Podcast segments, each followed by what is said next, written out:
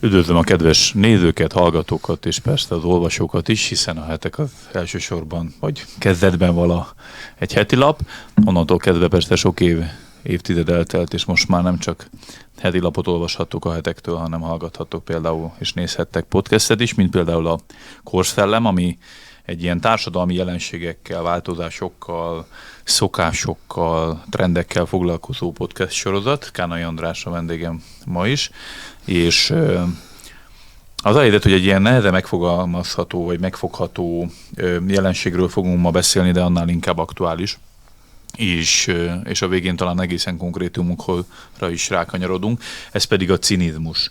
Ugye bedobtad ezt a témát, hogy beszéljünk a cinizmusról, és felcsillant a szemem, hogy fú, de jó, beszéljünk a cinizmusról, mert annyira a mindennapoknak az összes mozzanatába felfedezni véli az ember ezt az uralkodó, hát mondjuk ikorszellemet, de mégis azért érdekelne, hogy konkrétan az ötlet honnan jött, hogy miért pont a cinizmusról beszélgessünk. Volt valami ilyen katalizátor, hogy nem, sokszor, a téma? sokszor bele bukkantam abba, hogy hogy ne, nagyon ezen tudnak már az emberek valamit így, így őszintén szeretni, értékelni, hanem, hanem mindenben elkezdődik az, hogy de mi van mögötte, de mi a másik oldalra.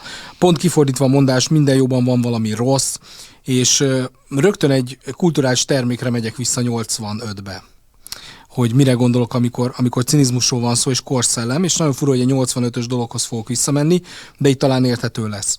Az amerikai képregény irodalom az a 30-as években kezdődött, talán előtte is, de ugye felosztható korszakokra, aranykor, ezüstkor, bronzkor, stb. És hát mindenki tudja, hogy a képregények azok úgy születtek, hogy pozitív hősöket kerestek, akik mondjuk Superman esetében a náci Németország ellen is küzdött, de abszolút egy olyan szuperhős, akinek semmilyen árnyoldala nincs. Nyilván a készítők mindig azért próbáltak valami olyan emberi jellemvolásokat beletenni, mint akár a görög isteneknél, hogy hát azért civódnak, meg vannak ilyen dolgaik, de megmaradt a hősiességnek a toposz. És 85-ben egy alkotó előállt a Watchmen nevű képregénnyel és abban az volt, egyrészt a formája is szokatlan volt, tehát a, a megszokott ilyen képregénykockák helyett egy adott oldalon, azt hiszem talán kilenc képregénykocka volt, tehát adott neki egy ilyen vizuális keretet, de az volt a lényeg, hogy nála már úgy jelentek meg a szuperhősök, mint, mint, kiégett, mint kiégett emberek, akik, akik, már, akik már sötétek, emiatt ilyen sötét lett a tónusa. Na ez a klasszikus ilyen cinikus hozzáállás alkotói szinten, de ugye mert nagyon profin csinálta, ezért, ezért ez nagyon-nagyon nagyot ütött, és főleg azoknál ütött nagyot, akik sok képregényt fogyasztottak előtte. És ilyen furcsa, hogy innen, innen jövök, de valahol ezt jelenti a, a cinizmus, hogy oké, okay, vannak hősök, de nem ugyanok, vannak jó értékek, de nem ugyanolyanok. Mindennek megvan a rossz oldal. Például a Wikipédián, ha megnézzünk egy embernek az életrajzát, akkor a legtöbb helyen láthatjuk azt, hogy van egy controversies nevű Igen, rész, mindig, ellentmondások, árnyoldalak, botrányok, stb. Még akkor is, ha azok eléggé kétségesek, vagy eléggé uh, bíróság és, és egyéb mondta ki, hogy esetleg nem is úgy van, de hogy, de hogy itt is nehezen találni olyan embert, aki, akire azt mondjuk, hogy akkor jó, akkor most tiszta jellem, és, és nincsen jó, semmilyen de, benne. De, de magában most csak hogy a végéről közelítsem meg, amit most mondtál, hogy, hogy az, hogy árnyaltan ö, ö, gondolkodik. Önmagában ezek a példák, ezek azt mutatják, hogy az ember alapos, minden oldalt megnéz, és, és azért a, a, ha, ha most az ellentétét kéne, akkor a cinizm, cinizmusnak, a, vagy a cinikus hozzáállásnak a, az ellentétét kéne megfogalmaznom, akkor azt mondanám, hogy idealista. Biztos, hogy jobb a valóságkép alakul ki bennünk, és közelebb kerülünk a valósághoz, hogyha hogyha ebben a szélsőséges idealizmusban gondolkozunk, adott esetben például a 85 előtti képregényhősök, akiknek semmilyen hibájuk nincsen, illetve az olyan személyleírások a Wikipédián, amelyben csak az erények és a, a, a, a sikerek vannak leírva, az ellentmondások, kontroversis, az meg nem Nyilván abszolút értem, amit mondasz, tehát hogy úgy is felfoghatjuk ezt a kettőt, mint, mint egyfajta uh, szélsőség, mert az idealizmus azért, azért nagyon fontos volt. Tehát például a, a középkori tudománytörténetben idealisták voltak a, a tudósok, ugye nem tudósoknak hívtuk őket, hanem natural science-szel foglalkozó mm. emberek, természet tudományjal foglalkozó emberek, de hogy, de hogy nem, nem tudósok voltak, de hogy például ilyen fura ideák uh, hajtották őket. Az egyik csillagást akit mindig keverek, hogy vagy Kepler, vagy Kopernikus volt, az egész egyszerűen azt mondta, hogy nem lehet, ugye volt egy, volt egy világkép, hogy hogy néz ki a kozmosz, vagy a naprendszer.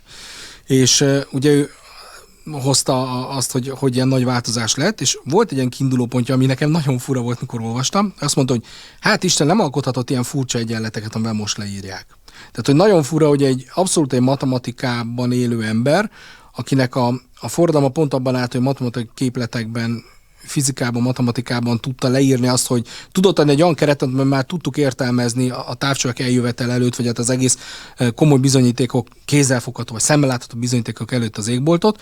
Ő ideából indult ki. Most az, az lényegtelen ebből, hogy tehát nem azt akartam kihozni, hogy kereszténységben volt az ideája, de volt egy ideája, tehát volt egy idealista hozzáállás a, a, dolgokhoz. És ezt szerintem sokszor azért segített így az emberiségen, hogy átlendüljön. Tehát azért ez adott, ezek ilyen célok, vagy, vagy nem elérend, elérendő dolgok, Ugye, ha ennek megnézzük az ellentétét, akkor ez meg azt jelenti, hogy, hogy mikor egy embertől azt kérjük, hogy, hogy légy szíves, áldoz fel az idődet, meg pénzet, energiádat, mert van egy, van egy ügy, van, van ügy, van nemes ügy. És akkor az a kérdés, hogy a korunkban vajon hogy látják az emberek, van-e nemes ügy, vagy mindennek van egy, egy árnyoldala, minden, mindennek van egy olyan része, hogy ú, ez csak a pénzről szól, ú, ez csak összeesküvés, és azt gondolom, hogy hogy ebben az a korszellem, hogy most mi már azért nagyon túl gondoljuk a dolgokat és az id- dolgokat, és idealizmusból átestünk oda, hogy, hogy de mindenek van másik oldal, és vizsgáljuk meg azt Igen. is. Ugye ez azt jelenti, hogy megbénítja az embereket, Igen. és nem adja meg azt a pluszt, ami, ami ahhoz kell, hogy jó, a nehézséget nagyon maga mögé hagyva ezt, ezt valahogy megpróbál megoldani ma. Ha, ha nézed azt, hogy a tudósok előtt mi az a, mondjuk a hírnéven kívül, ami, ami nagyon-nagyon hajtja őket, az a publikálási kényszer. Az, hogy, az, hogy különböző alapoktól, állami magánalapoktól kapnak ö, ö, pénzt, és, és ott egy elvárás van, tehát teljesítmény elvárás van, az, hogy publikálni kell évente kétszer, évente egyszer, stb. De hogy, de hogy kevésbé van már az benne olyan ide, idealista, akár ilyen nagyon elrugaszkodó dolgok, amelyek azért régen erősen hajtották az embereket. És ez, ezt valahol a, a, a cinizmus is szerintem ebbe az egészben bejön. Furcsa, hogy, hogy ebbe most gondolkodnék, hogy technológiát hogyan lehet ebbe az egészbe így, így, így bekeverni. Nyilván úgy lehet bekeverni a technológia, meg abban segít, hogy ezt a cinizmust elmondjuk másoknak.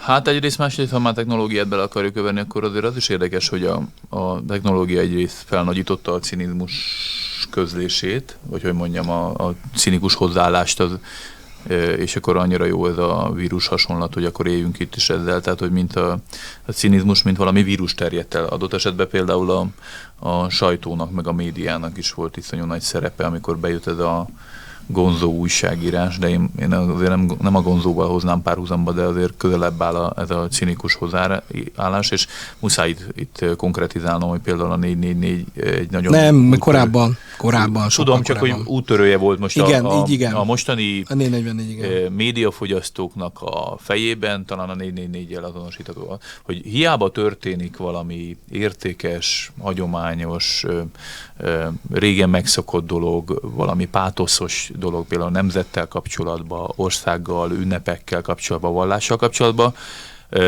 az egyetlen egy tartalom vagy termék, amit előállít sokszor a 444, és nem őket akarom most téltáblává tenni, csak a, a példánkhoz ez, ez jó, hogy ott mindenképpen meg kell ragadni azt a pici kis ellentmondást, azt a pici kis ö, ö, nem tudom, hibát, jellemhibát, ö, lyukat a zsákon, bár, bármi, tehát hogy, hogy azt kell iszonyatosan felnagyítani, és egy jót röhögni, és vég, végső soron az emberben van egy ilyen felszabadulás érzés belül, amikor elolvassa, és egy jót derül egy ilyen cinikusan megírt szöveg után, hogy, hogy, hogy egy fölé helyezkedheteteknek az, az ősi nagy társadalmi vívmányoknak és, és ideáknak, azzal, hogy ő kigúnyolhatja fölülről ezeket a dolgokat, de a helyében meg ott van a nagy semmi. És pont direkt utána akartam nézni, mert tudtam, hogy a cinizmusnak van egy ilyen ókori görög iskolai, filozófiai iskolája, és ennek a, a, a háttere az egy, a,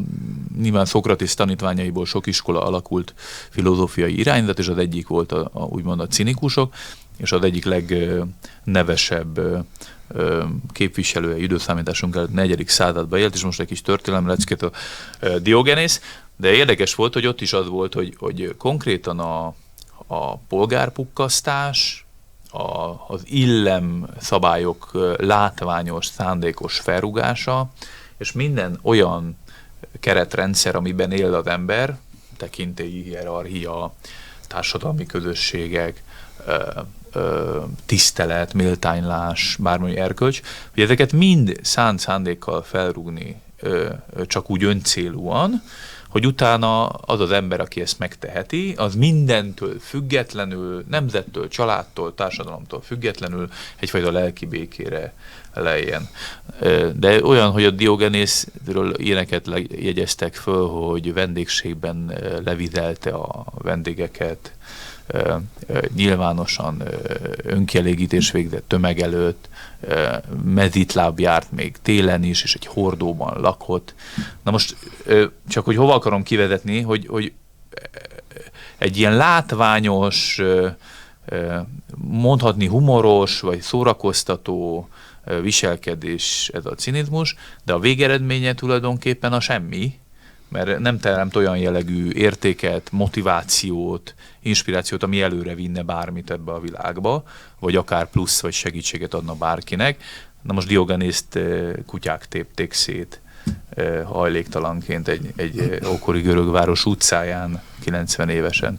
Szóval nem, nyilván ez, ez nem evidens, hogy minden cinikus embernek ez a vége, és nyilván nagyon értékes embereket is téptek két kutyák, hogy nem tudom, a történelemben nincsen hirtelen példa előttem, de valahogy azért mégiscsak oda akarok kiukadni, hogy az a legnagyobb ezzel a problémám ezzel az egésszel kapcsolatban, hogy kritizálni nagyon könnyű, de építeni meg sokkal nehezebb. Igen, ebben ugye amikor mi korszelemről beszélünk, ezek olyan dolgok, hogy mindig is megvoltak. Ugye most visszamentünk a, az ókori Görögországhoz, ez mindig ismert volt, mindig volt az alapterm, emberi alaptermészetnek ez része. Csak hogy most, hogy az információt így meg tudjuk osztani egymással, így a, a, a rossz vagy a cinikus információ is sokkal jobb, és tegyük hozzá azt, például Magyarországon szerintem ez, egy, ez talán egy érdekes dolog, ezt így felvettem, és kíváncsi, most én vagyok kíváncsi no, te véleményedre, no. hogy a, a jobb oldal sok mindennel küzd Magyarországon. Egyértelmű, hogy hogy a beágyazottsága egy 40 éves hátrányból indul. Tehát 40 év alatt azért a, a baloldali újságírás az, az hozott egy hagyományt, hogy hogyan, hogyan írunk, hogyan, hogyan fogadjuk el a, a, a dolgokat, és ebben nem, ebben nem volt benne a, a, a jobboldali gondolatok.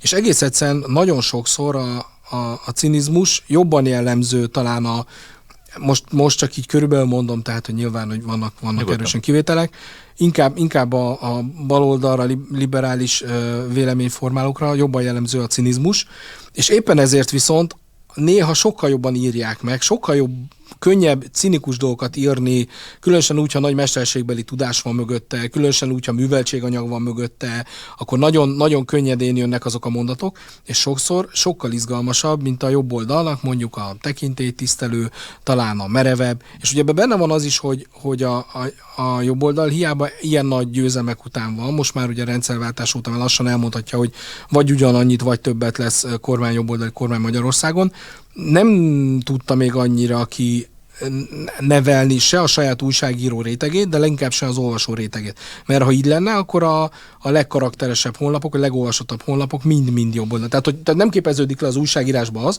ami a szavazásnál leképeződik. Nyilván a jobb oldal erre meg úgy válaszol, hogy, hogy jó, hát akkor államhatalmi eszközzel majd akkor létrehozunk mindenféle orgánumot, és akkor majd ezt fogják az emberek, másik oldalról meg elveszünk, és akkor nem marad nekik több.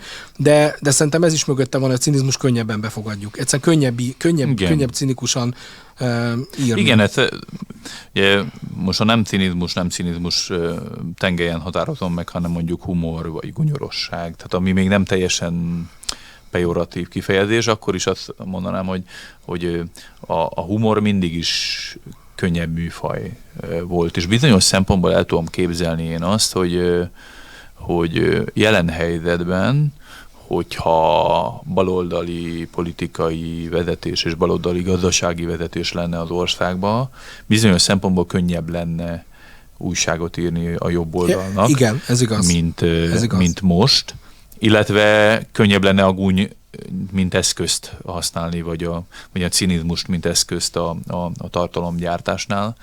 Ez az egyik része. Másik része, hogy az a világnézet és ideológia, amit most a baloldallal azonosítunk, de most nem megsértve bárkit, hanem, hanem csak hogy a, a beszélgetésünk tovább folyjon, hogy, hogy ott nem feltétlen szükség az értékteremtés a hagyományok tisztelete, a, a társadalom egységének megőrzése. Tehát nem, nem célja a médiatermékeknek, médiatartalmaknak ez a fajta értékközlés, hanem a teljes nihil a szórakoztatás, a, a, a pelengére állítása, a kikarikírozás, stb. Hogy könnyebb úgy újságot írni, és akár a cinizmust alkalmazni, hogyha nem kell eljutnod A-ból B-be, hanem csak, csak a, a teljes, mondjuk akár rombolás. Most nagyon leegyszerűsítem, de hát a gyerekeimnél is épít egy legóvárat, az, hogy szétrúgja a legóvárat. Egyrészt felszabadító, feszültséglevezető, nagyon röviden, nagyon nagy hanggal járó, látványos dolgot tud csinálni, ami kielégíti az ő éppen aktuális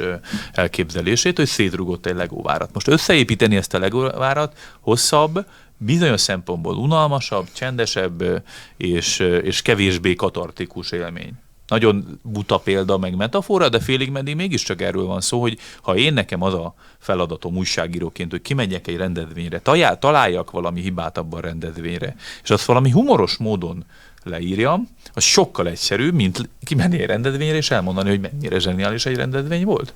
Tök ja. mindegy, kitartja a rendezvényt. És nekünk volt ilyenünk, van.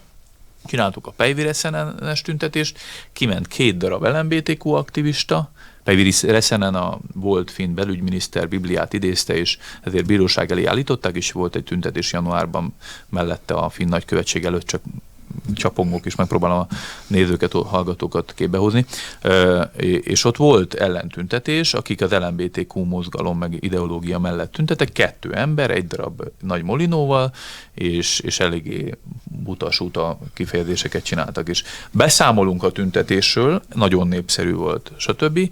És írtunk egy ilyen kis szatírát, a ellentüntetéssel kapcsolatban, hogy igazából az volt a sikeres a két emberrel, nem pedig a mi tüntetésünk, és hogy mennyire zseniális volt az, az ellentüntetés, és hogy, hogy a rendőrökkel és az újságírókkal együtt igazából várakozáson felüli tömeg jelent meg.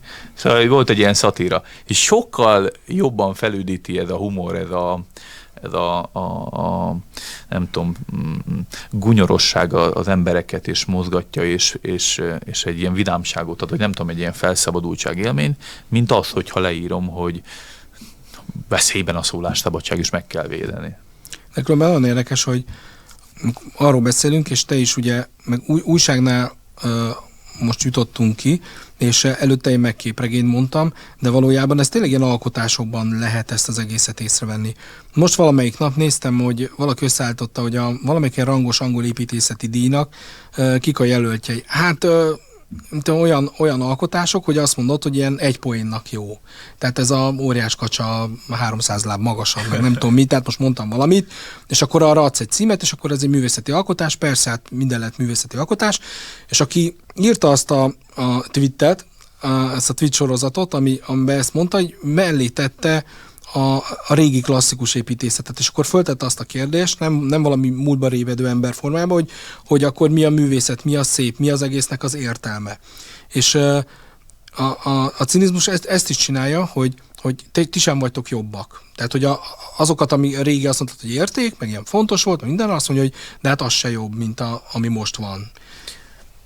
Bonyolult kérdés, mert ugye akkor még itt most Picit elméleti síkon beszélgettünk, de sok gyakorlati példával, de, de ami bennem megfogalmazódott, hogyha lehetek egy kicsit elméleti vonalon, hogy, hogy itt ugye a cinizmus az alapvetően azt tagadja, hogy van abszolút igazság, abszolút jó, abszolút érték.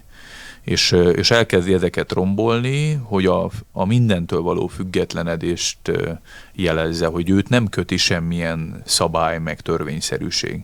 Csak közben az élet, ha nagyon le, le mosom az összes ideológiát, vallást is, mindent lemosok róla, akkor is az életnek vannak olyan törvényszerűségei, a, amik akár élethalál dilemmává is leegyszerűsíthetőek, hogy ugyan képes az ember túlélni teljes életet élni, boldog életet élni, megvédeni magát a, a, a környező hatásoktól, megvédeni magát egymástól, hmm. stb. Tehát nem véletlenül, hogy a civilizációnk eljut arra a jólétre és, és fejlettségi szintre, ami most van, vagy akár az emberi történelem eljut olyan nagy bívmányokhoz, ami egyébként zsidó-keresztény kinyilatkoztatásból nagyon sokat merít, hogy, hogy biztosítva van az ember szabadsága, védve van az emberi élet, stb. Tehát egy csomó olyan dolog van, ami miatt kitermelődhetett a társadalomba a cinikusoknak a, vagy a cinizmusnak a, a lehetősége egyáltalán, mert nem élet-halál kérdés az, hogy ő most levizeli-e a vendégségbe a, a, a többieket-e vagy sem, hanem van lehetőség ilyen polgárpuktásásra, mert van vendégség, van jólét, meg van oda hívva, élnek azok az emberek közösségben. Tehát bizonyos olyan keretrendszereket számol föl, föl most ez a, a, a cinikus hullám, korszellem, aminek a végeredménye egy olyan pusztulás, meg hanyatlás, ami, ami utána megint ki fogja termelni a, a, a cinizmus ellentétét. De van egy nagyon furcsa ellentrend az egész, ha belegondolsz. Ugye most arról beszélünk, hogy, hogy van egy olyan hozzáállás, ami azt mondja, hogy nincsenek örök értékek, vagy nincsenek örök szépségek, mondjuk tagadja azt, amit, amit én az előbb tweetben mondtam, hogy a Pieta nevű szobor az emberiség örök alkotás, összes alkotása közül, akármeddig lesz emberiség, csodálta fogunk ránézni, ennek megvan az oka, ahogy a szobrot, ahogy, hát szóval így, így azt mit tudom, valaki egy életen át tanulmányozza, hogy tényleg hogy lehet ilyet csinálni, és mi a jelentése. És, és akkor a másik hozás azt mondja, hogy nem, ez valójában ugyanannyit érhet, mint a volt én nem tudom, talán túl fiatal vagy hozzá, de mondjuk talán 20 éve. Már most sértő. Igen, Igen, de talán ugyanúgy akkor még, még nem voltak gyermekeid. Volt egy, volt egy osztrák képzőművész. Jött ide Magyarországra. A, a kis Szelibe volt a Hát ott minden volt. Tehát fekáliával, meg, Újjaj. meg Igen, túl fiatal. Kereszt. Ez, ez túl fiatal vagyok Tehát ilyen, ilyen nettó vallásgyalázás mhm. volt mm-hmm. ebbe az egészbe. És akkor, akkor fölteszi valaki a kérdést, hogy az, amit az ember csinál, vagy mondjuk akkor vegyünk ne egy ilyen nagyon-nagyon régit, hanem hogy Salvador Dalinak van egy olyan festménye, hogy a keresztelő Szent János valamilyen egy nagyon érdekes perspektívával van a keresztefeszítés, elképesztő festmény, ilyet nem nagyon, nem nagyon látni. Tehát, hogy a, a kettőt tényleg egy szinten lehet helyezni, ugye ezek, ezek a nagy kérdések. Na de ez mondjuk egy trend, tehát hogy, hogy tényleg ez a megkérdezés, ez ugyanannyit ér, vagy a másik, amit, szokt, amit mondok, az a rosszabb benne, hogy ez se jobb, mint a, te se vagy jobb, mint a, ez az ügy sem jobb, mint a nem tudom én mi.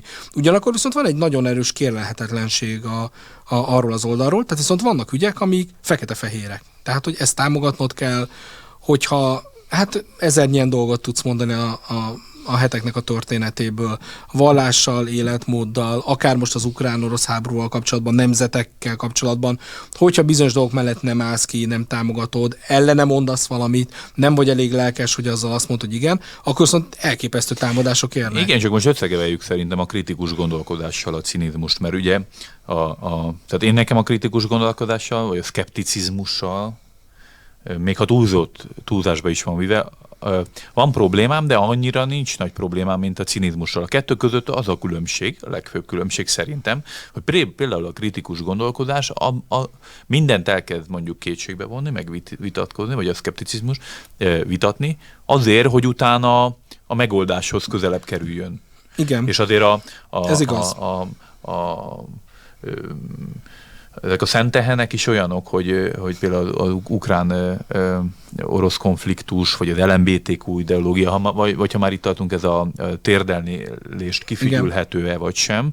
Tehát ezek ilyen olyan szentelnek, hogy nem szabad azt vitatni. A cinikus ember az elméletileg az összes ilyet is kiparodizálhatja, uh-huh. Tehát mondhatnánk azt, hogy milyen jó kritikus gondolkozása a cinizmus, de ugye nem, mert nem akar eljutni sehova, hanem csak mindent ki akar kukázni, hogy őt hagyják békén.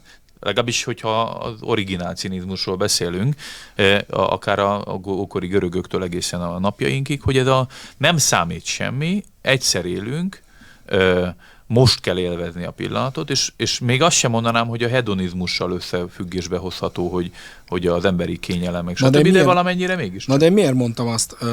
Tartom a szavam, mikor azért, mert sokszor ugyanaz oldal, ugyanarról az oldalról származik cinizmus, Igen. és ugyanarról az oldalról származik a megkérdőjelezhetetlenség. Abszolút. Szóval, hogy, e, hogy, e, hogy ebben, ebben az az érdekesség, hogy két lényegében pont most jól kifejtetted, hogy mi egy, egy, egy mondjuk kritikus gondolkodás hiánya, meg egy úgyis mindegy, whatever, ahogy az angol mondja, attitűd egyszerre van jelen, akár egy, egy médián csatornán, egy emberen belül, tehát hogy, hogy ezek ilyen nagyon pff, érdekes ellenmondások. Önmaga paródiájává válik minden ember, aki, aki cinikus valamivel szemben, de úgy, hogy közben neki megvan a, az olyan megrögzött, tántoríthatatlan igazsága, amit nem hajlandó még csak kétségbe se vonni. Tehát igazából saját magát köpi szembe. De igazából igen, jó mondtad, hogy, hogy a, a szkeptikus az föltesz azt a kérdést, hogy amit, amit még mondtam is, hogy mi van a másiknak van igaza, mi van, ha ne, vagy annak ez, mi van, ha nincs nekem igazam. Uh-huh. A, a cinikusság pedig, a cinikus ember megérkezik oda, hogy a, a másiknak, lehet, hogy nekem nincs igazam, de a másiknak sincs igaza. A másiknak tudni nincs igaza. Másnak tudni nincs ugye igaza, a vég, vég, végcél mégiscsak a rombolás, mert hogy, hogy ne éljünk családokban, ne legyen az embernek tulajdona. Minek tisztelném én az idősebbet? Hú, most nagyon sokat lehet olvasni. Tehát, és ugye most, nagyon sok ilyen jellegű. Most nagyon, nagyon korszerűen például az, hogy, hogy a, a Földnek azt a legrosszabbat, az emberek gyereket válnak, közben valaki ránéz a, a Föld térképére, ez egy nagyon érdekes dolog, csak feldobom, hogy nem az a gond, hogy sokan vagyunk a Föld, sokkal többet elbírna, hanem rosszul van elosztva az egész.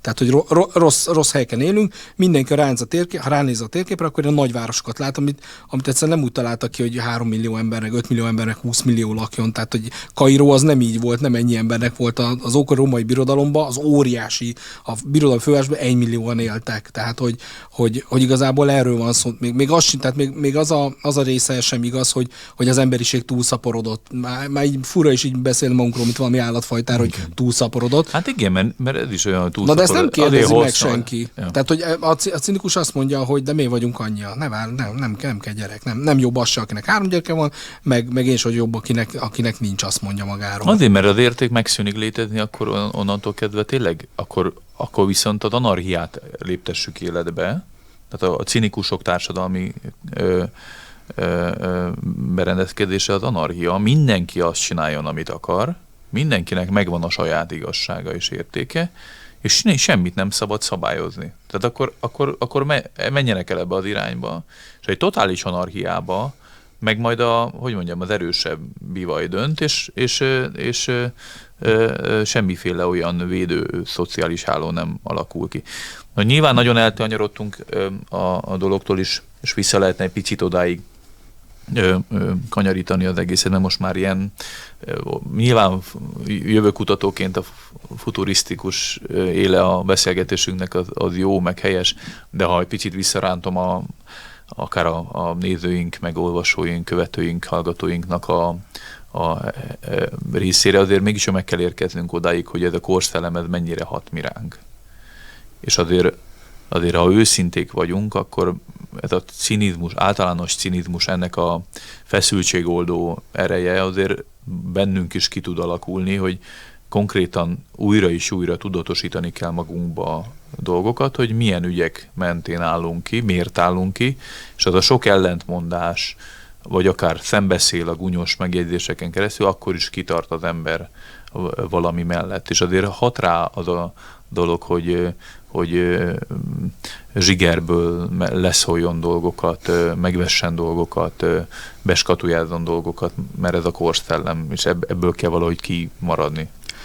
Abszolút, abszolút. Tehát ugye, ugye ez kétfajta mentalitást azért megkíván. Az egyik az, hogy minden egyes embernek és az nem vallás, az, az egy következő szint, van világnézete. A világnézete azt mondja, hogy hogyan rendezi be az életét, mit tart jónak és rossznak, mi az élet célja mondjuk. Tehát ilyen, ezek, a, ezek a nagyobb dolgok. És, és aki ennél akar maradni, és mondjuk a világnézete ugye egy következő fokozaton áll, hogy mondjuk vallásos, keresztény, stb., akkor, ez, akkor neki nyilván mindig vissza kell mennie az alapokhoz ebben, a, ebben, a, ebben az egész dologban, és a befolyásolás csak olyan, olyan része kell hagynia, ami ezeket az alapokat nem nem érinti. A másik az, hogy, hogy azért meg kell vizsgálni a dolgokat, tehát hogy, hogy szerintem még egy, egy, egy vallásos keresztény ember is nagyon sokszor ilyen, ilyen, hát ilyen zsigerből mond bizonyos dolgokat, amik mondjuk nem, nem, nem a hitének az alapjait érintik, de valamiért neveltetése, felekezeti hagyománya azt mondatja vele, hogy, hogy ez, ez nem jó. Ugye az egész egyház történelem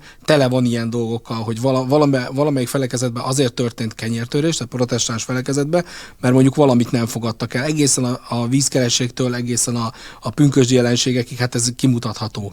Tehát hogy, tehát, hogy még ezek is benne vannak. Én például, amikor a második Obama kormány idején volt az a híres döntés, ugye a, a legfelsőbb bíróság talán 5-4 arányban, ha jól emlékszem, ugye azt mondta, hogy hogy nem tiltja tételesen a azonos neműeknek a házasodását.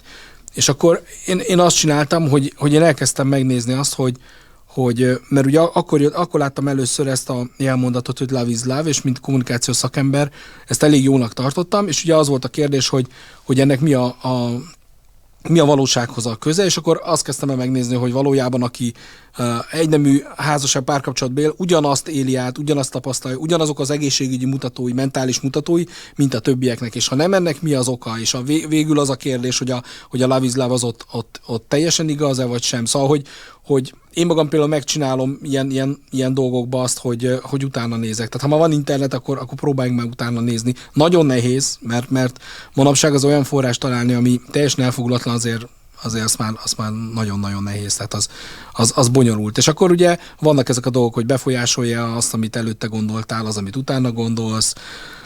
Tehát, hogy, tehát, hogy ezek, ezek ilyen, ilyen Szerintem fontos és jó kérdések, és jó, jó hogy a szkepticizmus mondtad, mert az egészséges szkepticizmus, nyilván te sem az... Nem, nyilván azt is lehet túlzásba vinni. Azt is, azt is lehet túlzásba vinni. Van szkeptikus mozgalom is, de ugye az meg más, mhm. másra irányul, de szerintem azt, hogy a dolgokat megvizsgálni, amennyire tudjuk, amennyire van erőnk, és nem mindent késznek elfogadni, az, az, egy, az egy helyes hozzáállás lehet ebbe talán.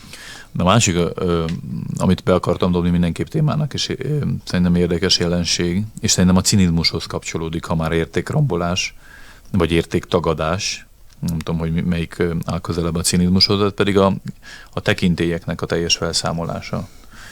Tehát a, ha veszem a, a mikroból a, a nagy felé, hogy, hogy a, az idősebbeknek a, a tisztelete, a családi tekintélyrendszerbe, a, akár a házasságon bele, belül a nő és a férj közötti viszony, vagy az, a gyerek és a szülő közötti viszony, a közösségek vezetői fele való viszony, egészen odáig, hogy mondjuk az államhatalom vezetése fele való viszony, vagy, a, vagy, vagy akár vallási szinten, akár Isten fele való viszonya. Tehát valahogy nem tudom, hogy ez, erről van bármi gondolatod, de az érdekes, hogy ez a, az egész végső soron egy ilyen tekintéllyel szembeni ládadás, hogy a függetlenséget így is elérjék, hogy, hogy minden ilyet megkérdőjelezni.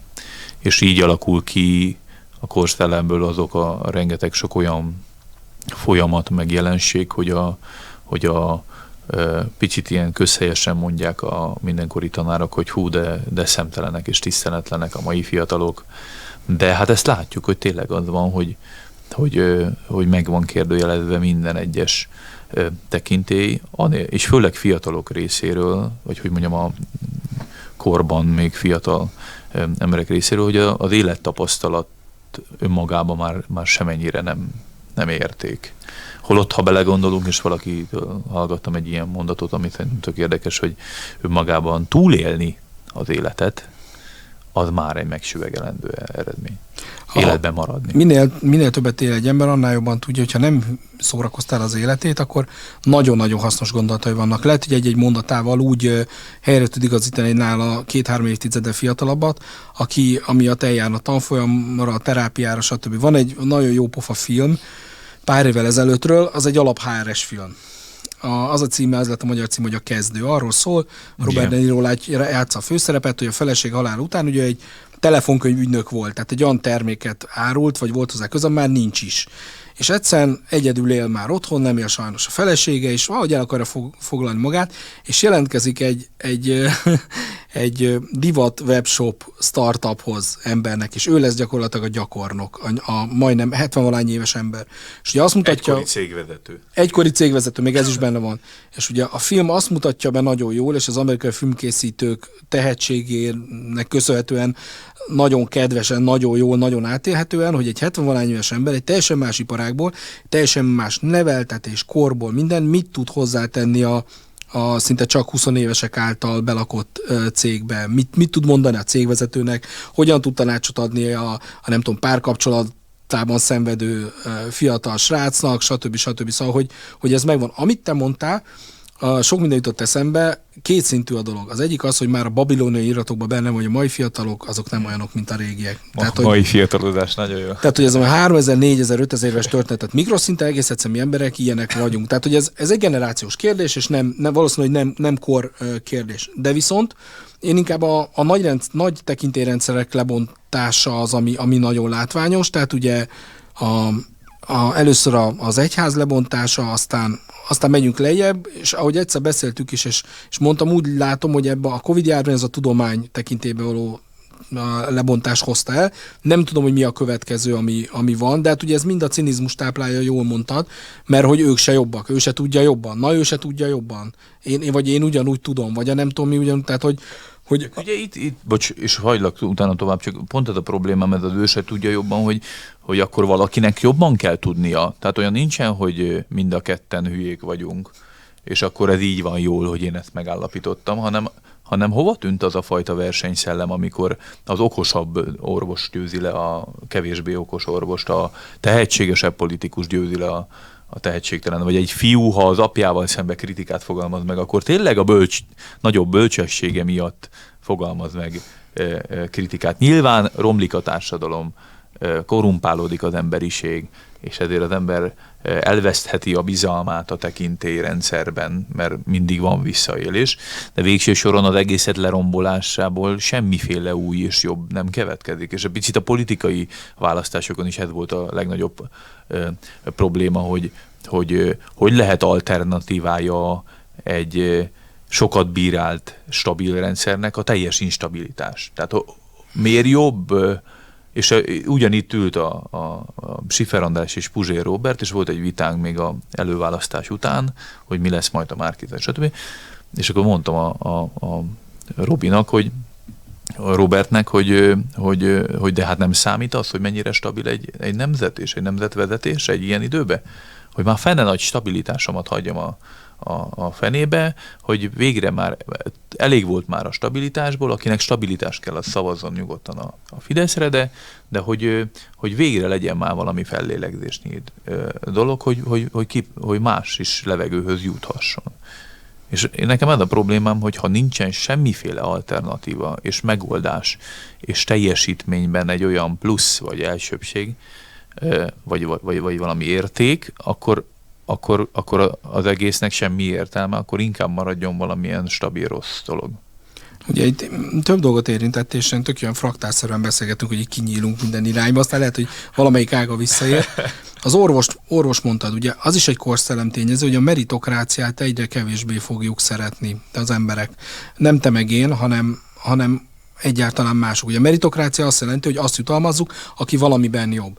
De a mostani korszellem az, hogy és ez meg, megint csak más, hogy, hogy milyen eszmék vannak, és mi befolyásol az embereket. Ugye nagyon sokszor előjön, Amerikában ezt, ezt meg nagyon lehet látni az ott folyó vitákban, hogy, hogy te azért nem vagy annyira sikeres, okos, ügyes, eredményes, mint a másik, mert szegényebb családban vagy, mert nem adta meg az állam, mert más a bőrszíned. Ezekben mind-mind van igazság, csak hogy, csak hogy nem azt mondja rá, hogy, akkor jó, én mint a rendszer segítem azt, hogy ezeket kiegyenlítem, ezeket a hátrányokat, hanem akkor azt mondja, hogy, hogy akkor, akkor ne így csináljuk, akkor te, aki előnyösebb vagy, akkor kicsit nem kapsz annyit, akkor téged büntetünk.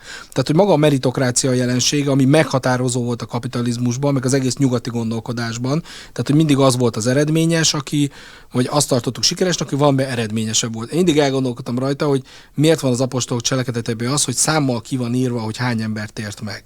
Tehát ez valamiért fontos volt. Tehát ez egy számszerű mérce volt ott, hogy, és mi, meg, mi a, 2000 évvel után is pontosan tudjuk, hogy az első pünkös az hány embert ért el. Tehát, hogy meritokrácia volt, vagy mikor Pálapostól mondja, hogy az én eredményem pedig ezek, ezek, ezek, ezek, ezek, ezek. Ezt csináltam, azt csináltam, ezt csináltam. Nem önszerénységből, hanem meritokrácia. Én azért vagyok az, mondja Pál, mert ezt meg ezt fölmutattam. Ugye elmondja a rosszakat, elmondja a jókat is, a szenvedéseket, meg elmondja a sikereket is. Tehát ez egy alapgondolat a, a nyugati gondolkodásmódba, de ezt így kezdjük nem szeretni. És azért kezdjük nem szeretni, mert a világban rendkívül kinyílt az olló, Régen is megvolt ez az olló, tehát hogy vannak emberek, akik 100 milliós jaktot vesznek, és vannak emberek, akik hónapról hónapra élnek. Csak hogy ugye olyan korban vagyunk, amikor ez látszik is, nevesíteni lehet. Beszámolók vannak róla, sajtóhírek vannak róla. Tehát, hogy e, az a nyilvánvaló igazságtalanság, mert, mert azt, azt érzi egy ember, hogy, és megnézték a, a statisztikába, hogy mondjuk a 30-as, 40-es, 50-es években mennyi volt a különbség egy amerikai ügyvezetőigazgató, egy CEO, egy gyárnak a vezetője, meg egy munkás között, és ki a mondjuk X. És most az X, ez mondjuk 400X, most mondok valamit. És akkor erre azt mondja egy átlagember, teljesen jogos, hogy hogy tényleg lehetséges, hogy az ember az 400-szor okosabb, 400-szor ügyesebb, hiszen ugyanúgy 24 órán 400-szor jobban csinálja az egész dolgokat, és akkor jönnek ezek a dolgok, hogy, hogy akkor próbáljuk ezt meg valahogy kiegyenlíteni. Legyen öm, általános ö, fizetés ugye mindenkinek, legyen alapfizetés mindenkinek, adóztassuk, alapjövedelem, adóztassuk meg sokkal jobban, ami Amerikában is például sokan ö, egyetértenek, ezzel. Tehát, hogy kezdődjön egy mesterséges kiegyenlítés, ez pedig nem a felé fogja vinni, az, ez pedig óhatatlan azt fogja hozni, hogy, hogy hát azok az emberek, akik nagyon sikeresek, úgy majd gyanúsak lesznek, vagy, vagy lehet, hogy, hogy, hogy, hogy nem néznek rájuk jó szemmel, míg arra épült a nyugati civilizáció, hogy egy, egy Michelangelo jobb, mint a nem tudom, az festő a hetedik kerületből, mert, mert azért, mert ezeket tette le az asztalra, és így tovább az összes tudományos meg, meg egyéb életbe. Szóval, hogy, hogy ez a fajta dolog is korszellem a meritokráciának a, a, az elvétele, de ha így, így, sokkal nagyobb tárba akarok nézni, akkor igazából a, a nyugati civilizációnak az egyes elemeinek az ilyen megkopása zajlik. Vagy kihúzása, vagy megkopása zajlik. A művészetben a, a kihúzás az már rég megtörtént, tehát ugye a posztmodern, ezekkel, stb. Amiben nyilván benne van az is, és aki alkot, az jól tudja, hogy az embernek az agya arra van rá, hogy újdonságot keres. Tehát, hogy új, mindig újdonság, valami, amit nem lehet, nem lehet egész 500 éven keresztül ugyanazt a, a azt, igen, azt a festményt igen. megfesteni, nem lehet, nem lehet ugyanazt, tehát újdonság.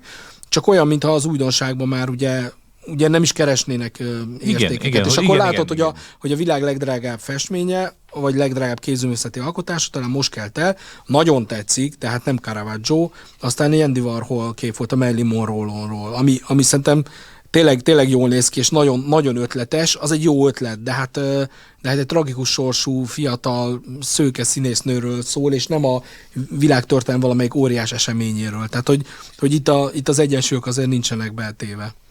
Igen, most amit mondtál, nagyon megfogott ez az újdonságnak a, a kérdése, hogy, hogy és erről írtunk is a heteknek egy korábbi lapszámába, hogy a, a, a haladásnak a, a vallása van, kvázi, vagy, vagy a haladás, vagy a fejlődés az egyetlen abszolútum az egész világban, hogy, hogy ami régen volt, az biztos, hogy rosszabb, mint ami ma van, és ami majd a jövőben lesz, az biztos jobb, mint ami most van, és mindennek abszolút változnia kell, mert csak a változás az, ami az érték. Ez a reneszánsz hozta be ezt a gondolatot. És, és ő magában ez, a, az újdonság keresése kérdés is e, ilyen, hogy, hogy e, értem, hogy a, az emberek hozzá vannak szoktatva ahhoz, hogy, hogy kell, hogy legyen új donság, mert ha nincsen, akkor beleunja magát a megszokott rendszerbe. Csak onnantól kezdve, hogy az új az nem jobb, mint, mint, mint a régi, onnantól kezdve azért mégiscsak egy absz- teljes csalódás várja az utca végén az embert. És egy Tudod, miért nem? Mondhatnám azt, hogy sajnos. Azért, mert a végső soron a régi értetekre már csak az idősek fognak emlékezni, és hogy mi leszünk idősek, mi fogunk emlékezni, és aztán utánunk, ha lesz még emberiség. Tehát, hogy, hogy az, a, az, a, az az ember, aki most uh, találkozik először valamivel, ami, amit már esetleg egy idősebb látott már valamikor, legyünk mondjuk egészen ilyen, ilyen konkrétak, meg popkultúra jó, mert sok, sok hasonlatot tud mondani. Tehát, hogy aki jó, nem teljesen jó hasonlat, de azért próbálom jó, hozni. igen, majd kibogózunk. A 80-as évek egyik uh, ikonikus filmje a Ghostbusters, amiből két rész készült, ugye az nagyon-nagyon sikeres film lett és az újkornak megfelelően pár éve, pár éve ezelőtt csináltak egy olyan változatot, amiben nők játszák a férfi tudósok főszerepét. Ugye ez merőben nagy ostobaság, mert a férfiak közötti dinamika, versengés, alfa hímesség, tudós lét, az teljesen más, mint nők között, de ezt most tegyük félre, meg akarta felni.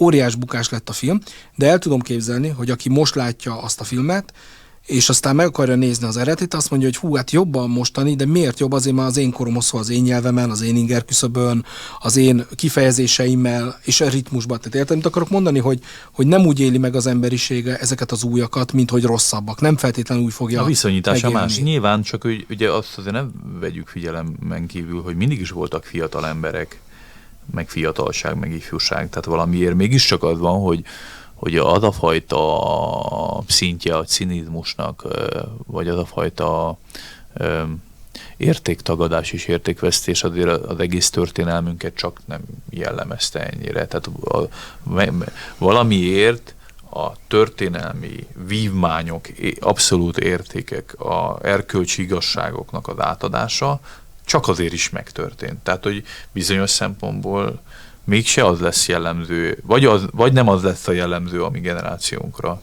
hogy teljesen elhagyja ezeket, és, és csak az új dolgokból legózik, és akkor történelmet, világtörténelmet, világkultúrát, stb. mindenki kukáz a vallásokkal hmm. együtt minden, az egyetemes értékeket, és csak az újdonságokból építkezik, és mindig a következő generáció megint a saját újdonságaiból.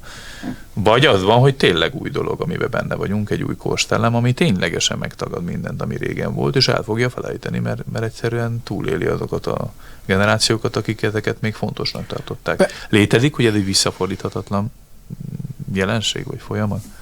Hát ö, elképzelhető. Ugye, ha valaki művészettörténetet tanul, akkor nem reneszánszig, de még tovább is csupa-csupa biblia és egyéb történeteknek az ábrázolását látja.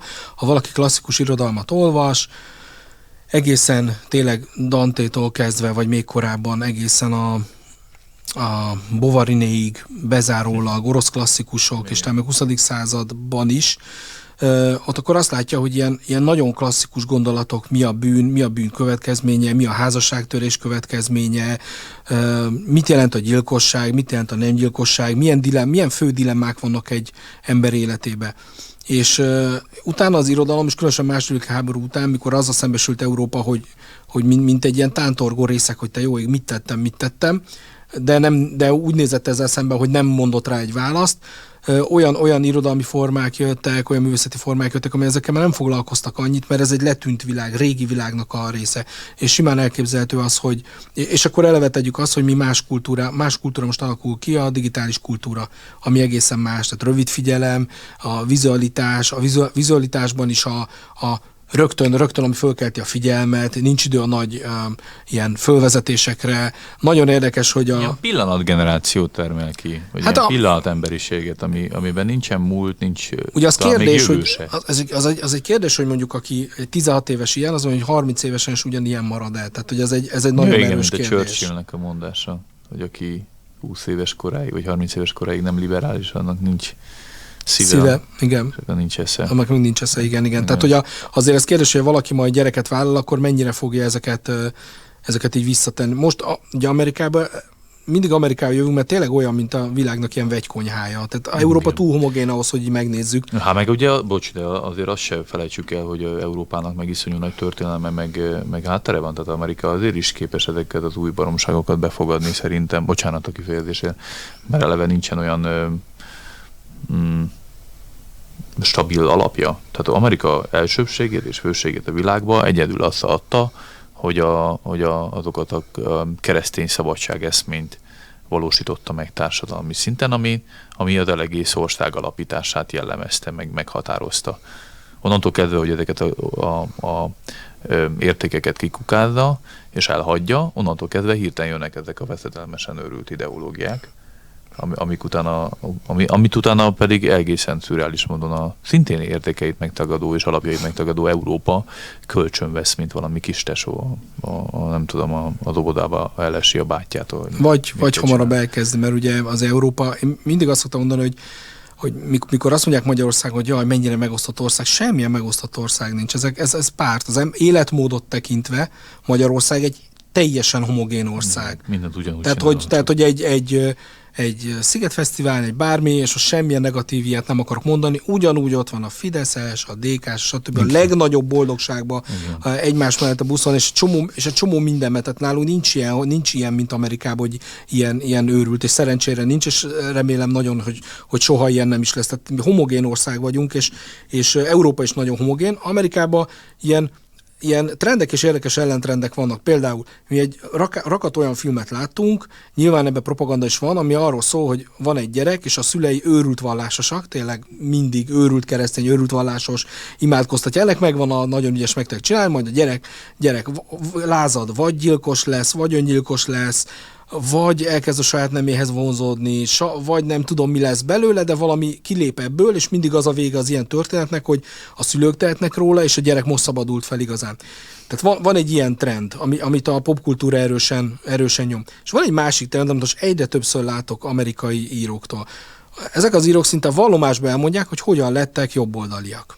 Igazából nem is talán azt mondják, hogy jobboldaliak, és nem is az lett, hogy republikánus szavazók. Minden, minden sztori kezdődik, hogy egész életemben, meg a szüleim is demokrata, regisztrált szavazók voltunk. Ugye Amerikában az ott, az ott olyan családi hagyomány, mint nem tudom mi, nem autót kap, hanem az, hogy milyen pártra igen, szavaznak. Igen, és akkor azt mondja, hogy, hogy ő azért lesz az a szavazó, mert hasonló dolgok miatt, hogy van, vannak ilyen ilyen jelenségek, meg események, mert azt mondja, hogy, hogy ebbe már nem megyek bele, ez, ez már nekem sok, amit csináltok. Vagy szkeptikus lesz, nem cinikus, vagy szkeptikus lesz, és az egészre úgy reagál, hogy, hogy jó, akkor oda sodródom, aki ennek ellen a, akar, akar állni ebben. És ugye Magyarországon is érdekes lenne megnézni ezt ebből a szempontból, hogy, hogy vajon az a, az a tábor, aki azt mondja magáról, ugye jobboldali, ezeket a tradicionális értéket szereti, az, hogy azért van-e ott, mert szívvel, lélekkel ezt vallja, vagy azt mondja, hogy hát az nekem túlzás már, amit, amit, amit ti mondtok. Szóval itt megint egy érdekes, hogy trend ellen trend van, Igen. és a cinizmusra adott válasz, az itt politikusok sorsát döntheti el egyébként. Tehát ennyiben, ennyiben ez még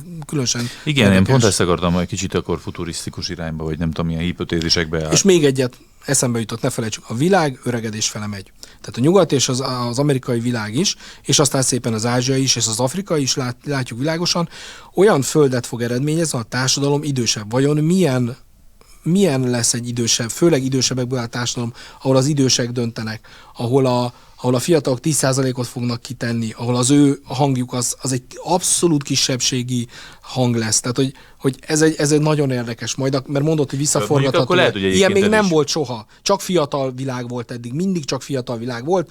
13-14-es korúban gyereket szültek, 30 éves korúban meghaltak, és ez adott egy ilyen dinamikát. Ugye nem, volt, nem voltak a mostani jellemző ilyen korszakok, hogy kis csecsemő, gyerekkor, újra tanulsz, egyetem, megint tanulsz, akkor házasság, kitolás, nem tudom mi, stb., hanem gyerek voltál, ötes korod, majd brutálisan felnőtt voltál 6-30-ig, vagy hm. 40-ig, ameddig volt szerencséd élni, ha, ha átlagosan. Hát bizonyos szempontból, igen, amit most mondasz, az is kitermelhette egyébként magából ezt a fajta cinikus élt, főleg a fiatalok részéről, hogy annyi mindent az elődök döntenek el, meg, a, meg az ősök, meg a, meg, a, meg az idősebbek, hogy, hát meg hogy az egyetlen eszköz, ami marad egy még nem képzett és még élettapasztalattal nem bíró ember számára, Igen. hogy ezzel harcoljon, az pedig a cinizmus, mivel nem tud helyébe teremteni, viszont kritizálni meg. Így van, és gondold el, hogy pont, pont az előbb ezt mondtam, hogy, hogy ezek teljesen létező valóságos dolgok. A, Woodstock az nem a semmiből így kipattant, Igen. hogy akkor itt legyen Woodstock, és milyen jó a sárba lenni, hanem hogy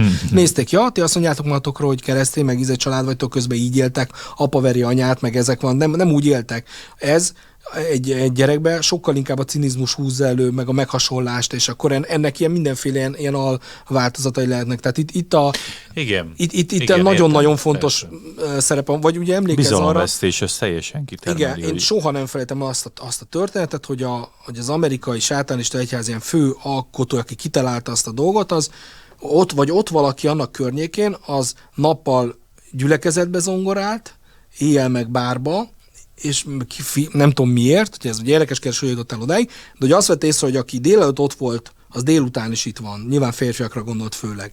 Na ez mit hoz létre? Tehát, hogy, hogy ez is, ez is jött hoz létre, hogy jó, akkor, akkor innentől kezdve, innentől kezdve, és a Amerikában ugye ott engedik, ezt, engedik a sátánista egyházat, és arra tényleg azt hogy az tényleg cinikus. Igen, azért, mert ennek az idealista világnak, hogyha nincsen semmilyen idea, ami ami, ami a tökéletességet szimbolizálja, onnantól kezdve legitimnek érzi az ember a cinikus hozzáállását. Tehát, hogy a, ha az apja nem igazi apa, hanem kudarcot vall az apaságba, és még a környezetében sincs olyan apa szerep, vagy, vagy figura, aki, aki teljesen betölti az apaságot és jól csinálja, akkor ő az apaságnak az értékét teljesen elveszve látja. És ugyanígy van, ha a bizalom annyira megrendül a politikába, mindenkori politikába, hogy nem azt látja, hogy végre egy ember, aki jót tesz az országnak, a városnak, a kerületnek és az utcának,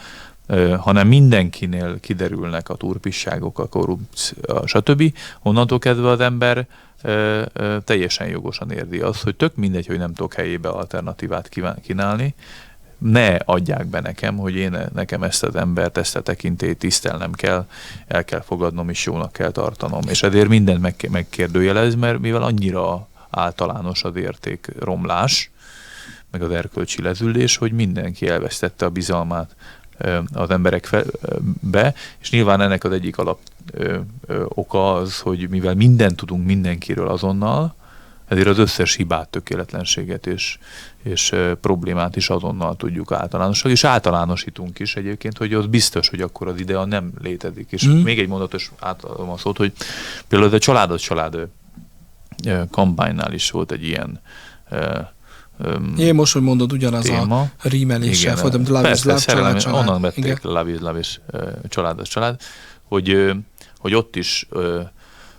érdekes módon, amikor érvelés van, akkor azt mondják, hogy azért jobb egy azonos nemű párnál elhelyezni egy árvaházban felnőtt gyermeket, mert hogy sok, milyen brutális körülmények vannak egy árvaházban, és hogy, ö, hogy miért lenne jobb egy alkoholista családját verő természetes családnál egy gyereknek a sorsa, mint egy nagyon szép és fantasztikus azonos nemű párnál is. Itt is az, az a, a, az egyik fő érv, amikor a kormány azt mondta, hogy apa, férfi, anya, nő és az ő gyermekeikkel együtt alkotnak egy családot, hogy meg, megszabott a kormány egy ideálist, egy ideát, ami ből eredezteti le amúgy a, a természetes családoknak a gazdag is egyébként rettenetesen sokszínű tárházát, de az egy keretrendszerbe foglalja ezt a nagy-nagy-nagy halmazt, ami abból származik, és erre mondják azt, hogy de hát semmi sem ennyire ideális, mondja ez a mozgalom, hogy nincs olyan, hogy, hogy, hogy, hogy hány olyan ember van, aki nem tudja ezt az ideális környezetet megteremteni, és ugye erre az er, ellenérvünk nekünk, legalábbis én nekem az ellenérvem az, hogy nem az a lényeg, hogy van a ideális természetes család, apa, férfi és három gyerek, és mindenki azon kívül akkor nem tekinthető családnak, hanem minden, ami ebből az ideálisból felé törekszik, vagy ebből eredeztetik, tehát elvált szülők, Igen. özvegy, árva, stb., de ebből a természetes családból folyamodik le, vagy, vagy, vagy, vagy ágazik le, az minden ennek az ideálnak a, a halmazának a része, és a keretrendszeren kívül esik az azonos nemű pároknak a család alapítása. Tehát félig meddig szerintem ezekben az ideális dolgokba való bizalomvesztés az, ami, ami eredményezett egy olyan cinizmus, hogy akkor tessék lebontani az összes ideát, majd lesznek valamikor új ideák, vagy olyan ideákat választ az ember,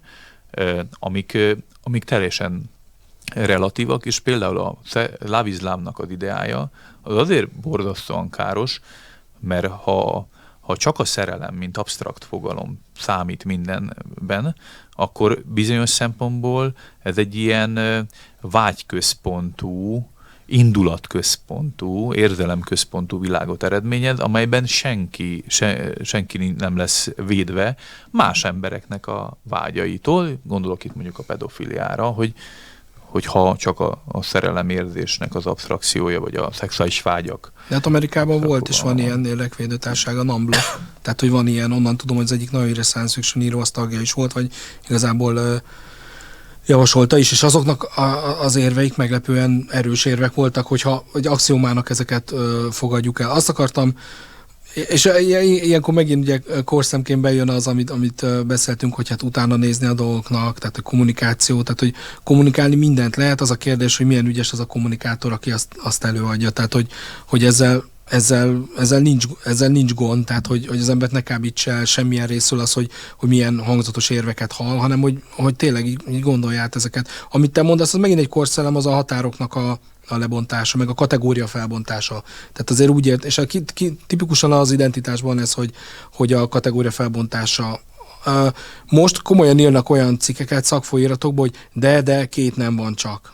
Tehát, hogy azt mondtam volna valaki, hogy 20 ezelőtt erről cikket kell írni, egész komoly, tehát komoly amerikai társadalmi magazinokban, akik azt mondták, hogy ezt kicsit álljunk le ezzel, támogatnak minden meleg mozgalmat, tehát hogy az a legfurcsább, hogy, hogy ezek az emberek támogatják, tehát ők azt mondják, hogy azt elfogadják, hogy valaki a saját nemehez vonzódik, de benne van a saját neme, hogy két nem van, saját meg a nem saját. És azt mondják, ezt el tudják fogadni, de azt nem tudják elfogadni, hogy akkor ezenből van még 25, mert hogy, mert hogy se a tudomány nem támasztja alá, se az emberi tapasztalat nem támasztja alá, tehát hogy, és akkor itt oda megyünk ezekhez a dolgokhoz, hogy és azért van, hogy nagyon sok ember a, a amerikai demokrata baloldal, liberális oldal, nem is tudom, hogy hogyan nevezzük, hmm. azt mondja, hogy neki ez már sok. Tehát, hogy ez, így nem tudja őket, nem tudja őket követni, és hirtelen a senki földjén találja magát, viszont a, a másik oldal meg, meg nagyon tártkarokkal fogadja. Nyilván politikai okokból is, meg nem politikai okokból is, és megtalálja a közösségét. Szóval az érdekes. Azt akartam mondani, hogy mondtad a politikus, és tényleg a politikusoknál tényleg eljutunk oda, hogy meg meg is adják rá a lehetőséget, hogy a ciniz, cinista, cinikus hozzáállás van.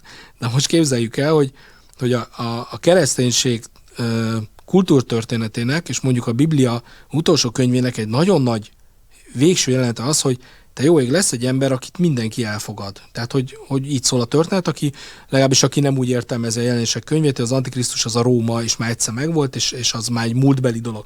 Aki úgy veszi, hogy jövőbeli dolog, és azért úgy látom, hogy, hogy az egy kereszténység nagy része az azért úgy veszi, hogyha nem is mondanám, hogy nagy része, de jelentős része úgy veszi, az azt állítja, hogy elhiszi a Bibliának azt a, a tanítását, elvét, teóriáját, hogy lesz majd valaki, aki még eddig nem volt, akit az egész föld teljesen elfogad. Tehát, hogy ezt olyan nehéz elképzelni most, hogy valami hihetetlen. De nem, azért nem e- nehéz, és, pont, és most téged idézek, mert, mert trend ellentrendet mondasz. Igen. És az biztos szerintem, hogy ez egy inga kilengés, mint ahogy volt időnként cinizmus a, az emberiség történelmében, hogy az emberek inkább cinikusak voltak, és inkább értéktagadás. És el tudom képzelni, a római birodalom végén is volt egy ilyen, a civilizációk ilyen korszakhatároknak a végén, el tudom képzelni, hogy, hogy volt egy ilyen cinikus hullám, vagy trend, vagy korszellem, ami, ami lerombolt minden korábbi értéket és, és vívmányt. Most el, én szerintem most kiteljesedik ez a fajta cinikus hullámzás, mert, mert most tényleg a civilizációnk alapjait romboljuk le, és ez csak hogy visszautaljak a Pejvi tüntetésre, nagyon érdekes volt, a, amit a Mészáros István László ö, beszédet mondott ezen a tüntetésen, és ő mondta azt, hogy olyan még nem volt a történelem során, hogy valakit azért fogjanak perbe, mert azt mondta, hogy az ember vagy egy házas pár biológiailag férfi és nőből áll, és ők alkotnak egy házasságot, és a két nem van. Még a legdurvább keresztényüldöző császárok sem vettek elő azért keresztényeket, hogy ők egy ilyen bináris módon gondolkoznak a házasság intézményéről. Tehát el tudom képzelni, hogy most egy olyan kiteljesedése van ennek, hogy tényleg az összes identitás alapot lebontja az ember. Nincsenek nemzetek, nincsenek már szinte rasszok sem, nincsenek nemek egy vallások is össze lesznek majd gyúrva nagyon, és el tudom képzelni, hogy ennek az ilyen kiteljesedése, vagy inga visszalengése pedig így egy olyan abszolút tekintélyi egy szemében megvalósuló tekintélyi rendszer, ahol egy mindenható embernek a kezébe összpontosul majd annak a